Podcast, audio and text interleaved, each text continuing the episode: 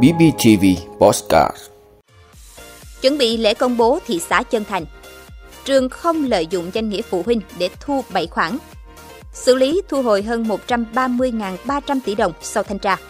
Tháng 9 năm 2022, toàn quốc xảy ra 825 vụ tai nạn giao thông, gần 140 vụ cháy. Chấn chỉnh xử lý tiêu cực trong hoạt động tại cửa khẩu. Anh công bố tiền xu mới có chân dung vua Charles đệ tam. Đó là những thông tin sẽ có trong 5 phút tối nay ngày 30 tháng 9 của BBTV. Mời quý vị cùng theo dõi. Thưa quý vị, vào ngày mai 1 tháng 10 năm 2022, tỉnh Bình Phước sẽ tổ chức lễ công bố chân thành lên thị xã sự kiện này đánh dấu một bước phát triển đô thị của Bình Phước và phát triển kinh tế, văn hóa xã hội của địa phương trong thời gian tới. Theo đó, lễ công bố nghị quyết của Ủy ban Thường vụ Quốc hội khóa 15 về thành lập thị xã Chân Thành và thành lập các phường thuộc thị xã Chân Thành, tỉnh Bình Phước sẽ được tổ chức vào lúc 8 giờ 30 phút ngày 1 tháng 10 năm 2022, thứ Bảy, tại công viên trung tâm hành chính thị xã Chân Thành. Chương trình được truyền hình trực tiếp trên kênh BPTV1 và các hạ tần số của Đài Phát thanh Truyền hình và Báo Bình Phước. Đến nay, các thủ tục hành chính, đổi con dấu, đổi tên các cơ quan đơn vị gắn với địa danh các cơ quan đơn vị được thành lập mới đã được huyện hoàn chỉnh và đảm bảo các cơ quan đơn vị sẽ sử dụng con dấu mới kể từ ngày 1 tháng 10 năm 2022. Các cơ quan đơn vị cũng đã chuẩn bị xong các điều kiện để giải quyết thủ tục hành chính cho người dân, đảm bảo đúng theo quy định. Đặc biệt, các công tác chuẩn bị cho lễ công bố nghị quyết của Ủy ban Thường vụ Quốc hội khóa 15 về thành lập thị xã Chân Thành và thành lập các phường thuộc thị xã Chân Thành, tỉnh Bình Phước đã được địa phương chuẩn bị sẵn sàng, chú đáo.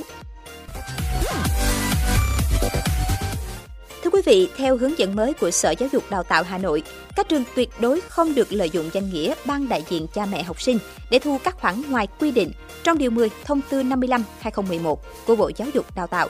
Cụ thể, ban đại diện cha mẹ học sinh chỉ được thu các khoản tiền phục vụ trực tiếp cho hoạt động của ban đại diện, không được thu các khoản tiền sử dụng để bảo vệ cơ sở vật chất của nhà trường, bảo đảm an ninh nhà trường, trông coi phương tiện tham gia giao thông của học sinh, tiền gửi xe, vệ sinh trường lớp, khen thưởng giáo viên, nhân viên nhà trường, mua sắm máy móc, trang thiết bị, đồ dùng dạy học cho trường, lớp hoặc cho giáo viên, nhân viên nhà trường, hỗ trợ việc quản lý, tổ chức dạy học và các hoạt động giáo dục, sửa chữa, nâng cấp, xây dựng các công trình của nhà trường. Thưa quý vị, theo báo cáo của Bộ Kế hoạch và Đầu tư, trong năm 2022, các cơ quan chức năng đã tập trung thanh tra các lĩnh vực dễ phát sinh tiêu cực, tham nhũng, thanh tra đột xuất khi phát hiện dấu hiệu vi phạm pháp luật. Đồng thời chú trọng công tác kiểm tra của cơ quan quản lý nhà nước đối với ngành lĩnh vực từ trung ương đến địa phương, Báo cáo cũng dẫn chứng trong năm 2022, toàn ngành thanh tra đã tiến hành đôn đốc, kiểm tra việc thực hiện 5.127 kết luận và quyết định xử lý về thanh tra, đã xử lý thu hồi 130.305 tỷ đồng, đạt tỷ lệ 46%,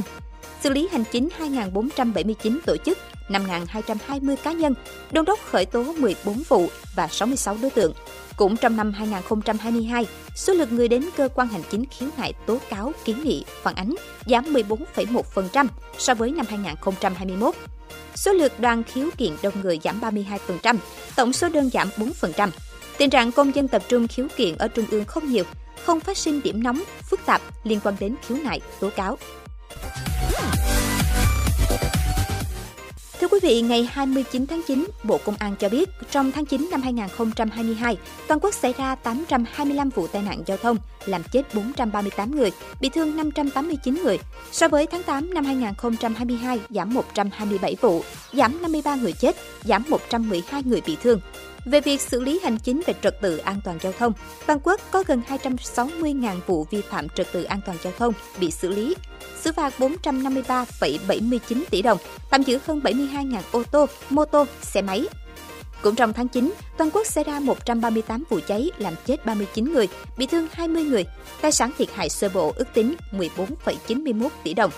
So với tháng 8 năm 2022, số vụ cháy tăng 4 vụ, tăng 29 người chết, tăng 13 người bị thương. Tài sản thiệt hại sơ bộ ước tính giảm 14,77 tỷ đồng. Thưa quý vị, Phó Thủ tướng Phạm Bình Minh vừa ký công điện số 871 chấn chỉnh xử lý các hành vi tiêu cực liên quan hoạt động xuất khẩu, nhập khẩu, thông quan hàng hóa tại các cửa khẩu biên giới đất liền. Theo đó, gần đây ghi nhận một số đối tượng môi giới trung gian làm thủ tục hành chính để doanh nghiệp, chủ hàng thông quan nhanh hàng hóa xuất nhập khẩu ở hầu hết các địa phương có cửa khẩu biên giới đất liền.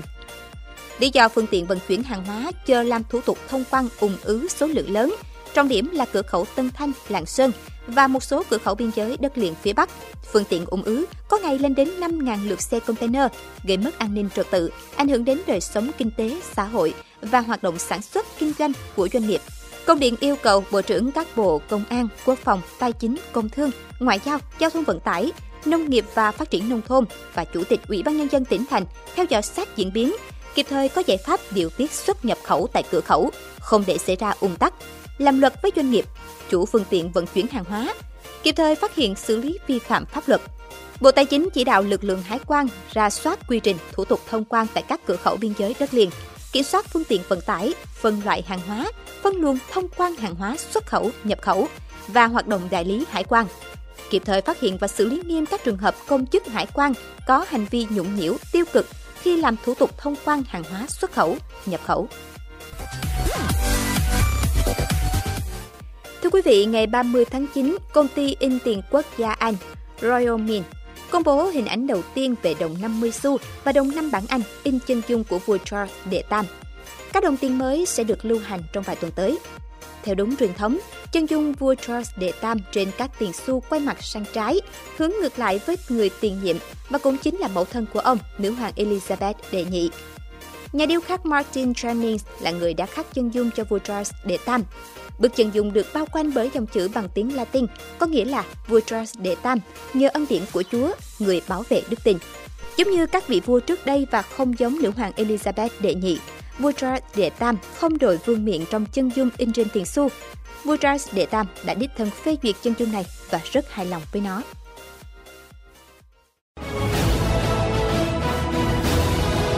Quý vị đã luôn ủng hộ các chương trình của Đài Phát thanh truyền hình và báo Bình Phước. Nếu có nhu cầu đăng thông tin quảng cáo ra vặt, quý khách hàng vui lòng liên hệ phòng dịch vụ quảng cáo phát hành số điện thoại 02713 887065.